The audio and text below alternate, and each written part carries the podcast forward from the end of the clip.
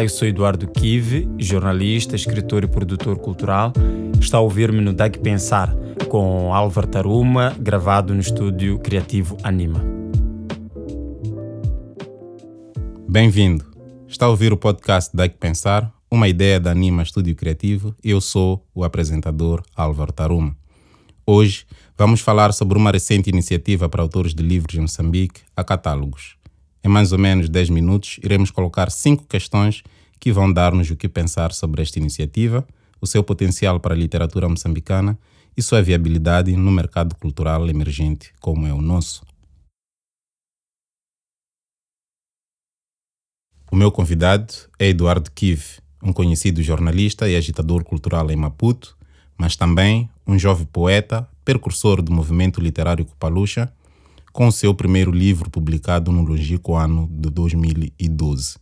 Kiv é editor da revista Literatas, foi por muito tempo pivô do telejornal da Top TV, passou por jornais como o Correio da Matola, Dossiers e Factos, foi organizador do Festival Literatas, da Semana do Livro na Minerva, do Festival Resiliências e é agora um dos cofundadores do Catálogos, um website de promoção de autores e de livros moçambicanos que é o tema da nossa conversa neste episódio.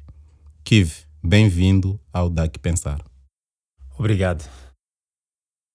A primeira questão que coloco é o que é o Catálogos e o que é que ele tem a ver com livros, com autores e com a literatura moçambicana? Catálogos é, é, é um portal de, de, de autores moçambicanos onde pretendemos divulgar os autores moçambicanos, uma, uma, uma espécie do Wikipedia, mas uma coisa só dedicada aos autores moçambicanos, onde queremos uh, que tudo aquilo que todo aquele que publica livro em Moçambique esteja lá. E isto tem a ver com tudo. Tem a ver com livro, tem a ver com o sistema literário no seu todo. Estamos a falar desde a produção de texto, estamos a falar desde a edição, estamos a falar desde a distribuição e, e disponibilização para o público, estamos a falar de leitores, estamos a falar de estudiosos, estamos a falar de jornalistas. Então é um conteúdo utilitário. Essencialmente nós trabalhamos com conteúdo e promoção da imagem do autor e divulgação dos livros. E isto tem tudo a ver com aquele que é o nosso sistema literário, que nós achamos que é o que era mais necessário neste momento, que é, temos muita produção, mas esta produção tem que chegar a mais gente, tem que chegar a, a mais lugares, sobretudo, é, com informação credível e pontual sobre os autores. Kiv, quando se traz algo novo ou inovador, como é o caso da Catálogos, é porque viu-se algo que não estava, uh, digamos que viu-se algo que estava em falta na cena literária ou na indústria livreira local. O que era isso que estava em falta e como é que o catálogo se posiciona para ajudar a resolver esse problema? Olha, estava em falta informação atualizada sobre os autores. Tu colocas no Google escritores moçambicanos, vai aparecer no Wikipedia uns 20 maior parte deles mortos. então, ou então da antiga geração, digamos assim, os fundadores da literatura moçambicana. E isso hoje em dia não corresponde de verdade na totalidade. Uh, ainda este ano, há bocado estávamos a constatar que mais de 50 livros foram lançados este ano e este ano e grande parte desses autores eh, são, são recentes, são depois de 2000 e essa informação sobre esses autores não existe na internet e se existe eh, é uma informação incompleta. E estamos a falar, por exemplo, de fotografia. Uh, os autores, eh, assim como artistas plásticos, por exemplo, há problemas muito graves de achar informação sobre eles. Este é um problema.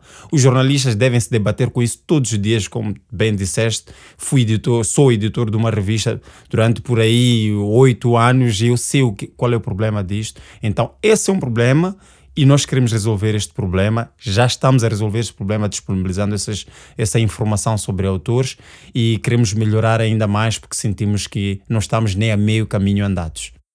Kiv, quando falamos no catálogos, uh, falamos primeiro em presença digital, mas também falamos em compra e venda de produtos ou serviços destinados ao escritor e ao público leitor moçambicano. Uh, dois grandes problemas quanto a mim, uh, quando analisamos o escritor moçambicano nos dias atuais, mas também quando avaliamos o nível de consumo de bens culturais como o livro. Como é que uh, o catálogo lida com isto? Olha, esta é uma, é, uma, é uma condição muito complexa. Quando apresentamos o projeto, também isto foi, foi apresentado, não é? A questão da disponibilização do livro, do consumo, da capacidade de consumo. Nós achamos que uh, nós não exploramos, se calhar, os cerca de 3 milhões de moçambicanos que, que têm realmente capacidade uh, uh, de consumo. Estamos a falar da condição básica que é a presença digital, como tu te referiste, que é o consumo da internet, por exemplo. Temos mais ou menos 3 milhões de moçambicanos que têm, consomem todos os dias, estão, estão conectados à internet, seja de forma precária ou até de forma uh, qualitária. Mas nós não chegamos a essas pessoas. Nós lançamos 200 exemplares de um livro neste país e somos capazes de ficar um ano, dois anos não é porque as pessoas não têm capacidade de compra. Se calhar é porque estamos sempre preocupados a vender para as mesmas pessoas. Geralmente, quando tu lanças um livro, por exemplo, Álvaro, é, quem é o seu público uh, que está sentado no, no, auditório? A maior parte são escritores. E escritores não compram livros. Convenhamos, os escritores não compram livros, os escritores não têm dinheiro, os escritores uh, estão mais é preocupados em, em publicar livros calhar temos que vender para os outros. Da mesma forma que fazem os músicos. Os músicos vendem para quem? Não vendem para os músicos. Vendem para as massas, para as pessoas que estão. Que, que muitas vezes é gente anónima. E nós, escritores, temos que talvez sair desse ciclo. Os centros culturais, se calhar, têm que descobrir uma outra forma de comunicar sobre os eventos literários. Então, o catálogo quer se posicionar como um parceiro nisto, como um, um, uma forma de arranjar soluções para que alcancemos gente diferente, que comecemos a pensar em quem realmente tem capacidade de compra. Nós dizemos que o livro moçambicano de 400 meticais, de 600 meticais é caro, é porque nós estamos habituados a ficar entre nós, estamos preocupados com os copos. Mas a gente aqui em Moçambique compra livros de 2 mil meticais por encomenda. Exato. Kiv, uh, olhando para o vasto número de editoras e do crescente número de escritores e poetas em Moçambique, uh, como te referiste, e, e, depois olhando para o número atual dos autores envolvidos no, no projeto Catálogos, acha que o Catálogos é uma solução inclusiva ou nem por isso? Olha, nós, nós nos, não nos achamos inclusivos, mas nos achamos exclusivos. Não no sentido de deixar os outros de fora, no sentido de tornarmos os que fazem parte em pessoas com prestígio, em pessoas com valor. Aqui, aqui a questão de valor é essencial. E porque para valorizar é preciso uh, dar suor, dar trabalho e o trabalho todos os dias. E o trabalho todos os dias é pago. o trabalho de todos os dias é pago. Se um autor, se o livro precisa de pessoas para trabalhar, precisa de vender, precisa de pessoas a trabalharem todos os dias. As livrarias estão abertas todos os dias e estamos a entregar 40% das livrarias. Isso é interessante que estás a dizer, porque a questão uh, que coloco a seguir é esta. Eduardo Kive é um dos jovens autores com um percurso poético precoce e com reconhecida qualidade literária mas que de alguns anos para cá trocou a publicação de livros por projetos culturais ou como festivais, entre outros.